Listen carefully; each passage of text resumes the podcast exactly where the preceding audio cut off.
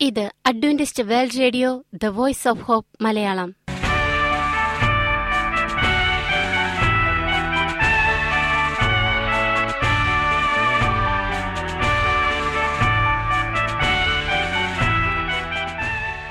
നിലയ്ക്കാത്ത ദൈവസ്നേഹത്തിന്റെ ശബ്ദപ്രപഞ്ചത്തിലേക്ക് ഞങ്ങളുടെ എല്ലാ പ്രിയപ്പെട്ട ശ്രോതാക്കൾക്കും സ്വാഗതം. ഞാൻ ഷാനി ബിനോയ്. ഇന്നത്തെ പ്രധാന പരിപാടികൾ കാവ്യശബ്ദം. ക്രിസ്തീയ ഭക്തിഗാനങ്ങളുടെയും കവിതകളുടെയും പ്രത്യേക ആസ്വാദന പരിപാടി വചനപ്രത്യാശ തിരുവചന സന്ദേശം. പാസ്റ്റർ ബിനോയ് ജേക്കബ് തിരുവചനത്തിൽ നിന്നും സംസാരിക്കുന്നു. ഇന്നത്തെ പരിപാടി ഒരു മനോഹരമായ ഗാനം കേട്ടുകൊണ്ട് ആരംഭിക്കാം.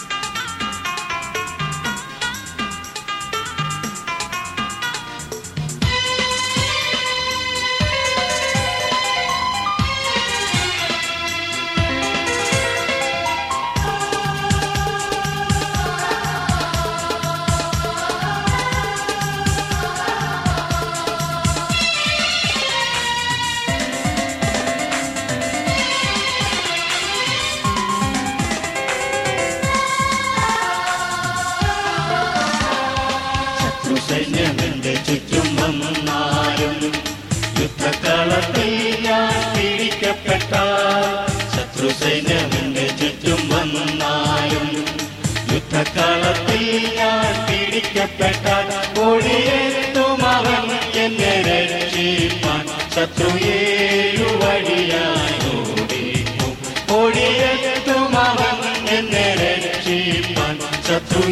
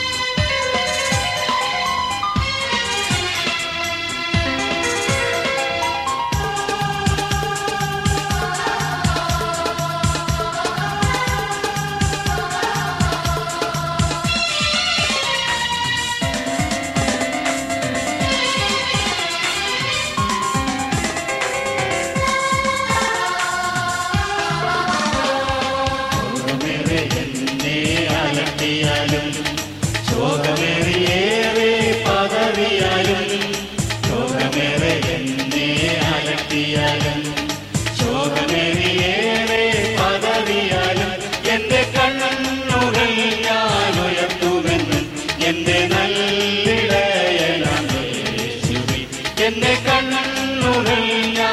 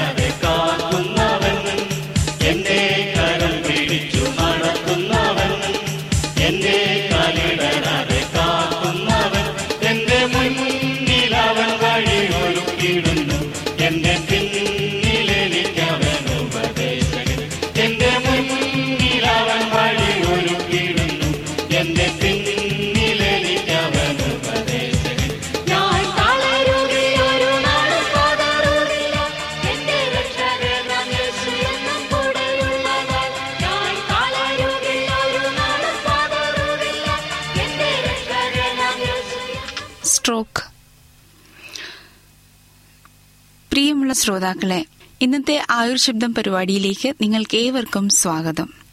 ഇന്ന് നമ്മൾ സ്ട്രോക്ക് അതിന്റെ ലക്ഷണവും ചികിത്സയും പറ്റിയാണ് സംസാരിക്കുന്നത്. സാമാന്യം ഗുരുതരമായ സ്ട്രോക്ക് അതായത് വലിയ രക്തക്കുഴലിൽ തടസ്സമുണ്ടാകുമ്പോൾ കൂടുതൽ കോശങ്ങൾ നശിക്കുന്നു. തുടർന്ന് ശരീരത്തിന്റെ ഒരു വശം പൂർണമായി തളർന്ന് സംസാരശേഷിയോ കാഴ്ചശക്തിയോ നഷ്ടപ്പെടുന്നു. ഇനി ഇവിടെ ലക്ഷണങ്ങൾ എന്താണ് ഇതറിഞ്ഞിരുന്നാൽ രോഗനിർണയം വളരെ എളുപ്പമാണ്. തളർച്ച. പെട്ടെന്നുണ്ടാകുന്ന തളർച്ചയും ക്ഷീണവും മുഖത്തിന് കോട്ടം കൈകാലുകൾക്ക് മരവിപ്പ് നടക്കാൻ ബുദ്ധിമുട്ട് ഒരു വശത്തേക്ക് വേച്ചു പോകുക. സംസാര വൈകല്യം. പെട്ടെന്ന് സംസാരിക്കാൻ കഴിയാതാകുകയും കേൾക്കുന്നത് മനസ്സിലാക്കാൻ ബുദ്ധിമുട്ട് വാക്കുകൾക്കായി തപ്പിത്തടയുക. കാഴ്ച വൈകല്യം. അല്പസമയത്തേക്ക് കാഴ്ച നഷ്ടപ്പെടുക വസ്തുക്കളെ രണ്ടായി കാണുക ഒരു കണ്ണിൽ മാത്രം ഇരുട്ട് കയറുക. തലവേദന. പെട്ടെന്നുണ്ടാകുന്നതും കടുത്തതും അസാധാരണവുമായ തലവേദനയും അതോടൊപ്പമുള്ള ഛർദിയും രക്തസ്രാവം മൂലമുള്ള സ്ട്രോക്കിനെ തുടർന്നാകാം. രക്തം കട്ട പിടിച്ചുണ്ടാകുന്ന സ്ട്രോക്കിൽ തലവേദന അപൂർവമാണ്. ആലസ്യം ആശയക്കുഴപ്പം പെട്ടെന്ന് ശരീരത്തിന്റെ ബാലൻസ് നഷ്ടപ്പെടുക ഇതിനൊപ്പം മേൽപ്പറഞ്ഞ മറ്റു ലക്ഷണങ്ങളും പ്രത്യക്ഷമാകുക. രോഗലക്ഷണങ്ങൾ ഏതാനും മിനിറ്റുകൾ മാത്രമേ നീണ്ടു നിന്നുള്ളെങ്കിലും അവയെ തിരിച്ചറിഞ്ഞ് അടിയന്തരമായി പരിശോധന നടത്തണം. ഇനിയും മാനസിക സമ്മർദ്ദം കുറയ്ക്കണം. സ്ട്രെസ് രക്തസമ്മർദ്ദത്തെ വർദ്ധിപ്പിക്കും. ഇത് നേരിട്ടല്ലെങ്കിലും സ്ട്രോക്കുമായി ബന്ധപ്പെട്ടിരിക്കുന്നു. കടുത്ത മാനസിക സമ്മർദ്ദത്തെ തുടർന്ന് സ്ട്രോക്ക് വരുന്നതും അപൂർവമാണ്. എന്നാൽ പരിഹരിക്കപ്പെടാതെ മാനസിക പ്രശ്നങ്ങൾ നീളുമ്പോൾ അത് രക്താതിസമ്മർദ്ദത്തിൽ കലാശിക്കുന്നു. സ്ട്രെസ് തുടക്കത്തിലെ തിരിച്ചറിയുകയും മാനേജ്മെന്റ് റിലാക്സേഷൻ ടെക്നിക്കുകൾ വ്യായാമം കൗൺസിലിംഗുകൾ എന്നിവയിൽ വരുതിയിൽ നിർത്തുകയും ചെയ്യുന്നത് ശാരീരിക മാനസിക ആരോഗ്യത്തിന് അത്യാവശ്യമാണ്. സങ്കീർത്തനങ്ങൾ മുപ്പത്തിനാലാം അധ്യായം പത്താം വാക്യം ഇപ്രകാരം പറയുന്നു. ദൈവത്തെ അന്വേഷിക്കുന്നവർക്ക് യാതൊരു കുറവും ഉണ്ടാകുകയില്ല. ഇനിയും പരിശോധനകൾ ഏതൊക്കെ വിധം? സ്കാനിംഗ് മറ്റ് സാധാരണ പരിശോധനകൾക്ക് പുറമെ സി ടി സ്കാൻ അല്ലെങ്കിൽ എം ആർ ഐ സ്കാൻ രോഗനിർണയത്തിന് സഹായകമാണ്. സ്ട്രോക്ക് രോഗിക്ക് ഇസ്കിമിക് സ്ട്രോക്ക് ആണോ ഹെമറോജിക് സ്ട്രോക്ക് ആണോ എന്ന് വേർതിരിച്ചറിയാൻ ആദ്യം സി ടി സ്കാൻ പരിശോധന ചെയ്യുന്നു. സ്ട്രോക്കിന്റെ ഉറവിടം കണ്ടെത്തുന്നതിനുള്ള വിശദാംശങ്ങൾ ഈ പരിശോധനയിലൂടെ ലഭിക്കുന്നു. ചെറിയ രക്തക്കുഴലുകൾ സ്ട്രോക്കിൽ ഉൾപ്പെട്ടിട്ടുണ്ടെങ്കിൽ അതറിയാൻ എം ആർ ഐ സഹായകരമാണ്. മാഗ്നറ്റിക് റെസൊണൻസ് ആൻജിയോഗ്രാഫി തലച്ചോറിലെ രക്തക്കുഴലുകളുടെ ഇമേജ് ലഭിക്കുന്നതിന് ഇത് സഹായകരമാണ്. തലച്ചോറിലെ കൊളാട്രൽ രക്തക്കുഴലുകളെക്കുറിച്ച് ഈ പരിശോധനയിലൂടെ വിവരങ്ങൾ ലഭിക്കുന്നു.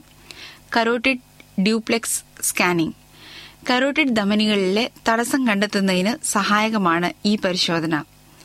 ട്രാൻസ്ക്രീനിയൽ ഡോപ്ലർ. തലയോട്ടിക്കെതിരെ സ്ഥാപിച്ചിരിക്കുന്ന ഒരു ചെറിയ പ്രോബിലൂടെ തലച്ചോറിലെ രക്തക്കുഴലിലേക്കുള്ള രക്തപ്രവാഹത്തിലെ വിലയിരുത്തുന്ന പരിശോധനാ രീതിയാണിത്. അൾട്രാസൗണ്ട് ഉപയോഗിച്ചാണിത് ചെയ്യുന്നത്. Xenon C T scanning.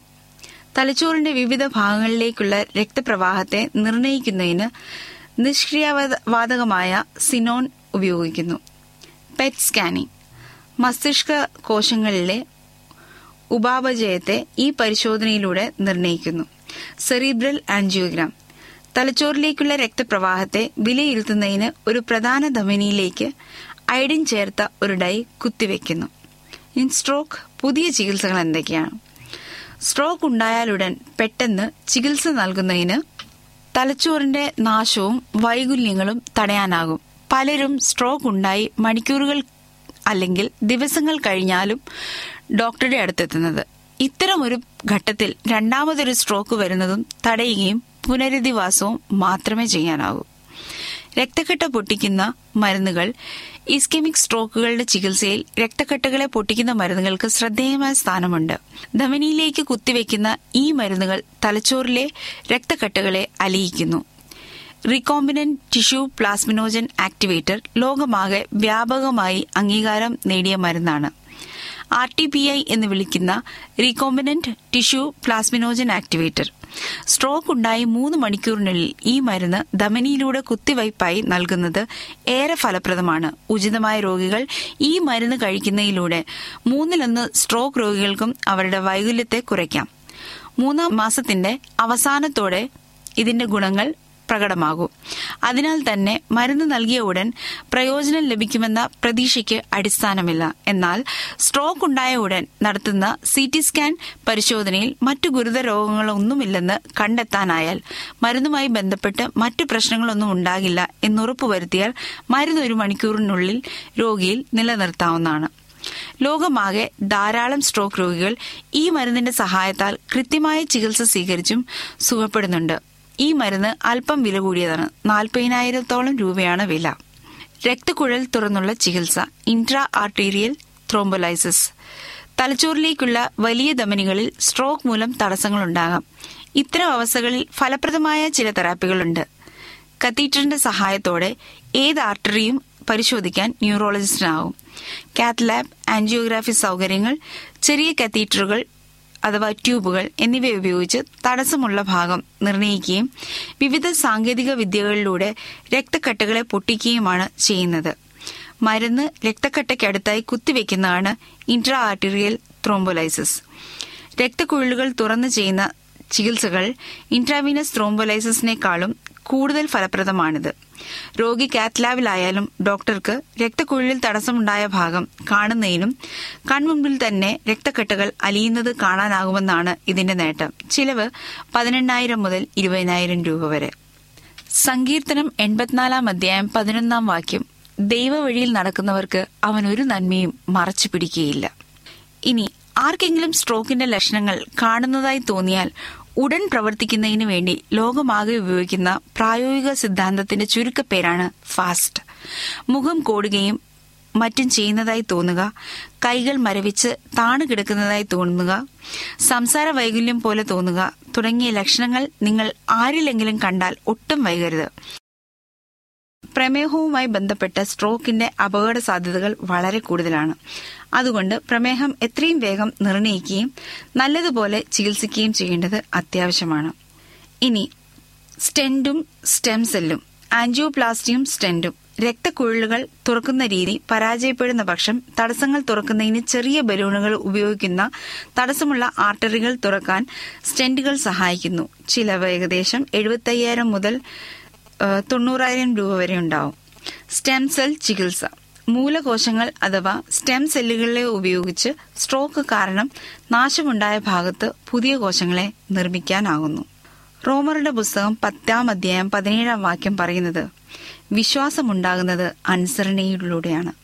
അതിനാൽ ഞങ്ങൾ ഇന്ന് പറഞ്ഞു തന്നതായ ഓരോ മുൻകരുതലുകളെയും നിങ്ങൾ നിങ്ങളുടെ ജീവിതത്തിൽ പ്രാഥമികമാക്കുകയാണെങ്കിൽ ഇവയിൽ നോക്കിയും നിങ്ങൾക്ക് മുക്തി ലഭിക്കാവുന്നതാണ്. ദൈവം നിങ്ങളെ സഹായിക്കട്ടെ. നിങ്ങൾ കേട്ടുകൊണ്ടിരിക്കുന്നത് Adventist World Radio the Voice of Hope Malayalam.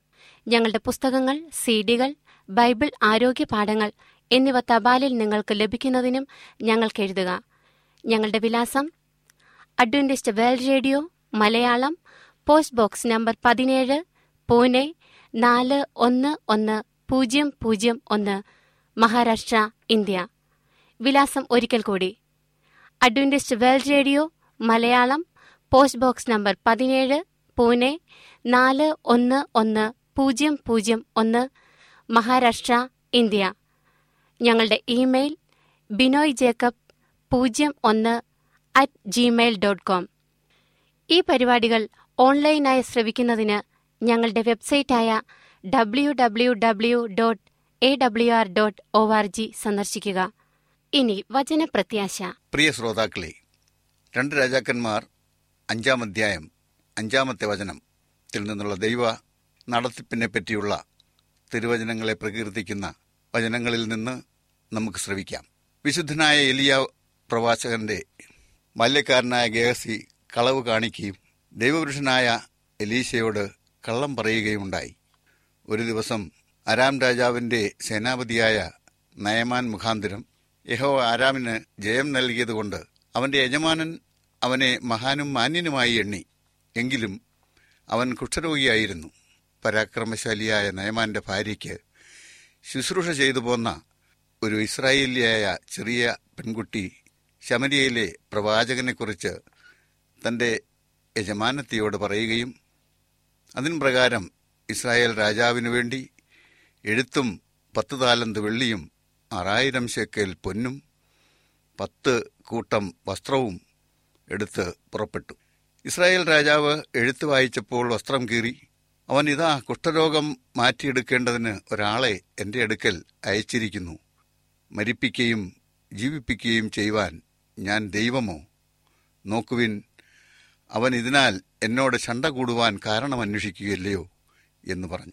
Israel രാജാവ് വസ്ത്രം കീറിക്കളഞ്ഞു എന്ന് ദേവപുരുഷനായ എലീശ കേട്ടപ്പോൾ രാജാവിന്റെ അടുക്കൽ ആളയച്ചു.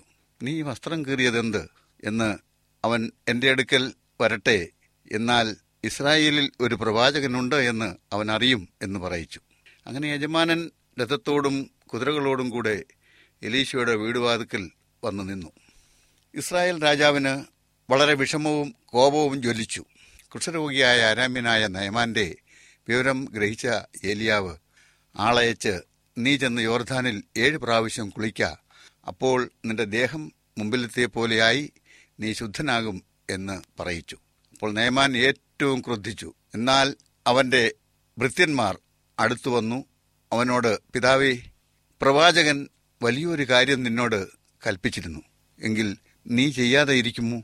അപ്പോൾ അവൻ ചെന്ന് ദേവപുരുഷന്റെ വചനപ്രകാരം യോർധാനിൽ ഏഴ് പ്രാവശ്യം മുങ്ങി അവന്റെ ദേഹം ചെറിയ ബാലന്റെ ദേഹം പോലെയായി.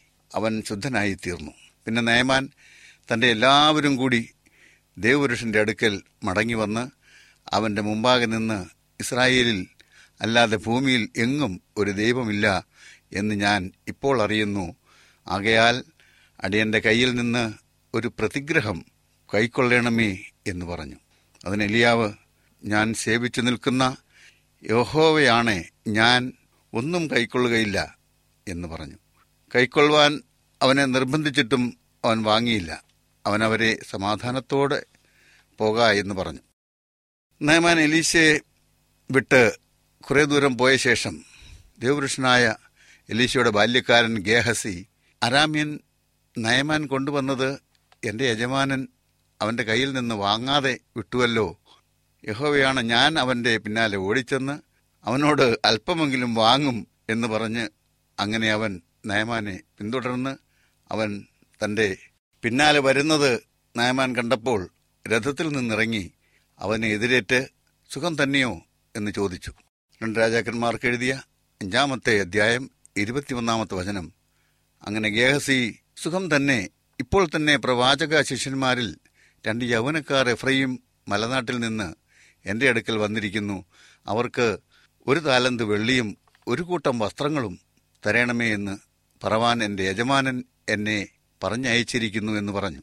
ദയ ചെയ്ത് രണ്ട് താലന്ത് വാങ്ങണമേ എന്ന് നയമാൻ പറഞ്ഞ് അവൻ ഗേഹസിയെ നിർബന്ധിച്ച് രണ്ട് സഞ്ചിയിൽ രണ്ട് താലന്ത് വെള്ളിയും രണ്ട് കൂട്ടം വസ്ത്രവും കെട്ടി തന്റെ ബാലിക്കാരിൽ രണ്ടുപേരുടെ പക്കൽ കൊടുത്തു. അവർ അത് ചുമന്നുകൊണ്ട് അവന്റെ മുന്നിൽ നടന്നു. കുന്നിനരികെ എത്തിയപ്പോൾ ഗേഹസി അത് വാങ്ങി വീട്ടിൽ സൂക്ഷിച്ചു വെച്ചിട്ട് ബാല്യക്കാരെ അയച്ചു കളഞ്ഞു. അവർ പോയി. പിന്നെ ഗേഹസി വീട്ടിനുള്ളിൽ കടന്ന് യജമാനന്റെ മുമ്പിൽ നിന്നു. എന്തായിരിക്കും അപ്പോൾ ദൈവപുരുഷനായ എലീശയ്ക്ക് തന്റെ ശിഷ്യനോട് തോന്നിയിരിക്കുക? നാം ദൈവനടത്തപ്പിന്റെ മൂന്ന് കാര്യങ്ങൾ മേലിൽ കണ്ടു. ഒന്ന് നയമാൻ ഇസ്രായേൽ രാജാവും ആയി നടന്ന നടത്തിപ്പ്. രണ്ടാമതായി നയമാന്റെ വേലക്കാര് നയമാനുമായി സംഭാഷിച്ചത്. മൂന്നാമതായി എലീശ ദൈവപ്രവാചകൻ തന്റെ ബാല്യക്കാരനായ ഗേഹസിയുമായി നടന്ന സംഭാഷണം. ഒന്നാമതായി ആരാമ്യ രാജാവിന്റെ സേനാപതിയായ നയമാൻ തന്റെ വിജയത്തിൽ കാണിച്ച മഹത്തായ കാര്യത്തിൽ മഹാനും മാന്യനുമായി കാണുന്നു. അവന്റെ കുഷ്ഠരോഗം മാറുന്നതിന് അവനെ സഹായിക്കുന്നതിന് കത്ത് കൊടുത്ത് ഇസ്രായേൽ രാജാവിന്റെ അടുക്കൽ വിടുന്ന തന്റെ മേൽവിചാരകൻ. എന്നാൽ താൻ ദൈവമാണോ അത്തരത്തിലുള്ള അസുഖം മാറ്റുവാൻ എന്ന് ശങ്കിച്ച് നയമാനെ പറഞ്ഞുവിടുന്ന ഇസ്രായേൽ രാജാവ്. ഇവിടെ സ്വന്തമായി കഴിവില്ലാത്ത ഇസ്രായേൽ രാജാവിന് തന്റെ കൂടെ ഇങ്ങനെയുള്ള കഴിവുള്ളവരുണ്ടോ എന്ന് അറിയാത്തവനായി കാണുന്നു. ഇങ്ങനെ പലപ്പോഴും ഇന്നും നമുക്ക് കാണുവാൻ കഴിയും. അധികാരങ്ങൾ കൈവന്നു കഴിഞ്ഞാൽ സ്വന്തം കഴിവ് മാത്രമേ നോക്കുകയുള്ളൂ. വാഴുന്നവരുടെ കുഴപ്പത്താൽ തന്റെ കൂടെയുള്ള ദൈവ കഴിവുള്ളവരെ പോലും മറക്കുന്നവർ അഥവാ ഓർക്കാതെ പോകുന്ന തായി കാണുന്ന പല അനുഭവങ്ങളും നമ്മുടെ ജീവിതത്തിൽ ഉണ്ടാകാറുണ്ട്. തന്റെ കൂടെയുള്ളവർക്ക് അങ്ങനെയുള്ള കഴിവുകൾ ഉണ്ട് എന്ന് കരുതുന്നവർ അതൊരു കുറവായി കരുതുന്നു.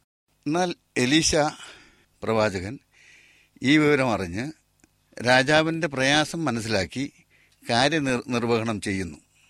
അക്കാരണത്താൽ അരാം രാജ രാജ്യവും ഇസ്രായേലും രമ്യതയിൽ എത്തിയതായി പിന്നീട് നമുക്ക് മനസ്സിലാക്കുവാൻ സാധിക്കുന്നു. സേനാപതിയെ വിളിപ്പിച്ച് കുഷ്ഠരോഗ ശുശ്രൂഷ ശുദ്ധി ആക്കുന്നതിനുള്ള ഉപായം വളരെ സരളമായി പറഞ്ഞ എന്ന ശാഠ്യത്തോടെ നയമാൻ വെറും യോദ്ധാനിലെ കുളി ഏഴ് കുളി കൊണ്ട് അസുഖം മാറുമോ എന്ന് സംശയിക്കുന്നു. വീടിനരികിലെ മറ്റ് പല നല്ല നദികളും ഉണ്ടല്ലോ. പിന്നെ ഞാൻ എന്തിനാണ് ആ ജോർദാനിൽ മാത്രം പോയി മുങ്ങി കുളിക്കുക എന്ന് അവഹേളിക്കുന്നു. അപ്പോൾ നയമാന്റെ വേലക്കാർ നയമാനെ ഓർമ്മപ്പെടുത്തി. ഇത്രയും വലിയ പൊന്നും വെള്ളിയും വസ്ത്രങ്ങളും ആയി വന്നിട്ട് അങ്ങ് മടങ്ങുകയാണോ? ഇതിലും വലിയ എന്തെങ്കിലും കാര്യം പറഞ്ഞിരുന്നുവെങ്കിൽ അങ്ങ് ചെയ്യുകയില്ലായിരുന്നോ? എന്ന് ചോദിച്ചു. അപ്പോൾ നയമാൻ യോർധാൻ നദിയിൽ പോയി പ്രവാചകന് ആയ ദൈവപുരുഷൻ പറഞ്ഞതുപോലെ മുങ്ങിക്കുളിച്ചു. നയമാൻ ശുദ്ധിയായി. കുഷ്ഠരോഗം മാറി.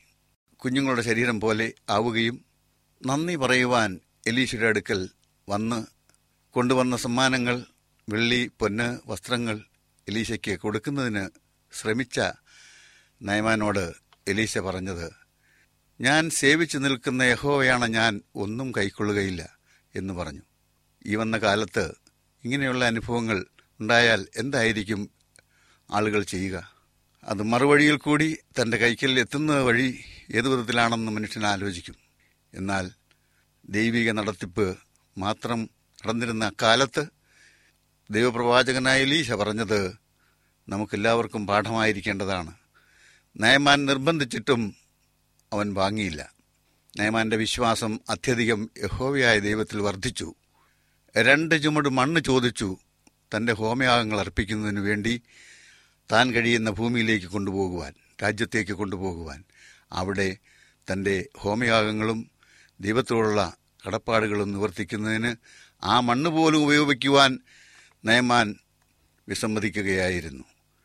അതുമാത്രമല്ല റിമ്മോനെ നമസ്കരിക്കുന്ന തന്റെ യജമാനനെ തന്റെ കൈക്ക് പിടിച്ചുകൊണ്ട് റിമ്മോൻ എന്ന് പറയുന്ന അവരുടെ ദേവ അമ്പലങ്ങളിൽ പോകുമ്പോൾ തന്റെ കൈക്ക് പിടിക്കുമല്ലോ എന്ന് പോലും സ്വയമായിട്ട് നയമാൻ തന്നെ തന്നെ അപലപിച്ചു.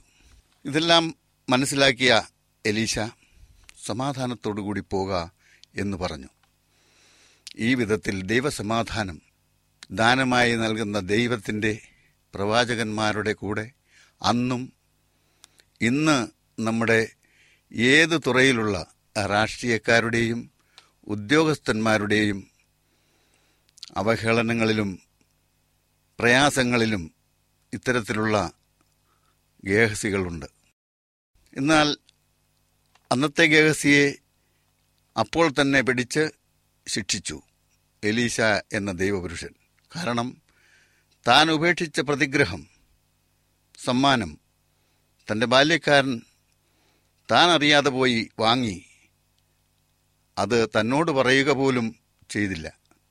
അങ്ങനെ നയമാന്റെ മുതൽ ഏത് കാര്യത്തിന്റെ വിടുതലിനായി വാങ്ങാതിരുന്നുവോ? അത് വാങ്ങിയ ഗേഹസിക്ക് ആ നയമാനെ വിട്ടുപോയ അസുഖം അഥവാ കുഷ്ഠം ഗേഹസിക്കും കുടുംബത്തിനും ഉണ്ടായി. നോക്കൂ ഇന്നും ദൈവത്തിന്റെ വേലയാണ് ഈ ലോകത്ത് നടക്കുന്നത്. മറ്റൊന്നുമല്ല. എന്നാൽ പ്രത്യുപഹാരം വാങ്ങുന്നത് ഇന്ന് ശിക്ഷാർഹം തന്നെയാണ്. സൃഷ്ടി സവിശേഷതയുടെ ഏത് സമ്പത്തും ക്രയവിക്രയത്തിൽ അധികം നേടുവാൻ ആഗ്രഹിക്കുകയും മോഹിക്കുകയും നേടുകയും ചെയ്യുന്നവർ ഇന്നും നമ്മുടെ ഇടയിലുണ്ട്. ഗേഹസികളും കുടുംബങ്ങളും ആണ് എന്ന് നാം മറക്കരുതേ. എന്ന് ഓർമ്മിപ്പിച്ചുകൊണ്ടും ദൈവവിശ്വാസത്തിൽ നയമാന്റെ വിശുദ്ധീകരണം നയമാന്റെ തീരുമാനങ്ങൾ പശ്ചാത്താപം പോലെ ദൈവത്തിലേക്ക് മടങ്ങി വരിക എന്നുള്ള ഒരു പ്രതീക്ഷയാണ് എല്ലാവർക്കും ഇന്നും നമ്മുടെ ജീവിതത്തിലുള്ളത്. ദൈവം അനുഗ്രഹിക്കട്ടെ.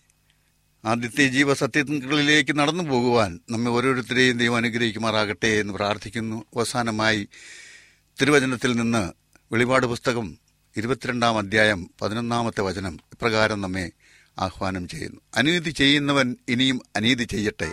അഴുക്കുള്ളവൻ ഇനിയും അഴുക്കാടട്ടെ. നീതിമാൻ ഇനിയും നീതി ചെയ്യട്ടെ. വിശുദ്ധൻ ഇനിയും തന്നെ വിശുദ്ധീകരിക്കട്ടെ. ഇതാ ഞാൻ വേഗം വരുന്നു. ഓരോരുത്തന് അവനവന്റെ പ്രവൃത്തിക്ക് തക്കവണ്ണം കൊടുപ്പാൻ പ്രതിഫലം എന്റെ പക്കലുണ്ട്. അമീൻ നമുക്ക് പ്രാർത്ഥിക്കാം. സ്വർഗസ്ഥനായ ഞങ്ങളുടെ പിതാവി സകല സത്യങ്ങളെയും നിത്യതയിൽ കൊണ്ടുവരുന്നവനായ ഞങ്ങളുടെ ദൈവമേ നീതിയിലും സത്യത്തിലും അടിയങ്ങളെ നയിച്ച് അങ്ങയിലാകുവാൻ അനുഗ്രഹിക്കണമേ. എന്നും അങ്ങയുടെ അങ്ങയോളം എത്തുവാൻ തക്ക വിധത്തിലുള്ള ചിന്താഗതികളും പ്രവൃത്തികളും അടിയങ്ങളിൽ ഉണ്ടാകുവാനും അന്തിമകാലത്തെ അനുഭവങ്ങളിൽ നിന്ന് വിടുവിച്ച അടിയങ്ങളെ പരിപാലിക്കുമാറാകണമേ എന്നും ഞങ്ങൾക്കായി ലോകത്ത് വന്ന് ജീവൻ വെടിഞ്ഞ കർത്താവ് യേശുവിന്റെ നാമത്തിൽ ചോദിക്കുമ്പോൾ കൃപയുടെ കേൾക്കണം കണ്ണുള്ള ഞങ്ങളുടെ പിതാവേ. ആമീൻ. ഈ പരിപാടികളെക്കുറിച്ചുള്ള നിങ്ങളുടെ അഭിപ്രായങ്ങൾ നിർദ്ദേശങ്ങൾ അനുഭവ സാക്ഷ്യങ്ങൾ നിങ്ങളുടെ പ്രത്യേക പ്രാർത്ഥന ആവശ്യങ്ങൾ എന്നിവ ഞങ്ങൾക്ക് എഴുതുക. നിങ്ങൾക്ക് വേണ്ടി പ്രത്യേകം പ്രാർത്ഥിക്കുന്നതാണ് ഞങ്ങളുടെ പുസ്തകങ്ങൾ സീഡികൾ ബൈബിൾ ആരോഗ്യ പാഠങ്ങൾ എന്നിവ തപാലിൽ നിങ്ങൾക്ക് ലഭിക്കുന്നതിനും ഞങ്ങൾക്ക് എഴുതുക. ഞങ്ങളുടെ വിലാസം Adventist World Radio Malayalam post box number പതിനേഴ് പൂനെ നാല് ഒന്ന് ഒന്ന് പൂജ്യം പൂജ്യം ഒന്ന് മഹാരാഷ്ട്ര ഇന്ത്യ. വിലാസം ഒരിക്കൽ കൂടി. Adventist World Radio Malayalam post box number പതിനേഴ് പൂനെ നാല് ഒന്ന് ഒന്ന് പൂജ്യം പൂജ്യം ഒന്ന് മഹാരാഷ്ട്ര ഇന്ത്യ. ഞങ്ങളുടെ ഇമെയിൽ ബിനോയ് ജേക്കബ് പൂജ്യം ഒന്ന് അറ്റ് ജിമെയിൽ ഡോട്ട് കോം ഈ പരിപാടികൾ ഓൺലൈനായി ശ്രവിക്കുന്നതിന് ഞങ്ങളുടെ വെബ്സൈറ്റായ W W W dot A W R dot O R G സന്ദർശിക്കുക. ഇന്നത്തെ പരിപാടികൾ ഇതുവരെ കേട്ടുകൊണ്ടിരുന്ന എല്ലാ പ്രിയപ്പെട്ട ശ്രോതാക്കൾക്കും നന്ദി.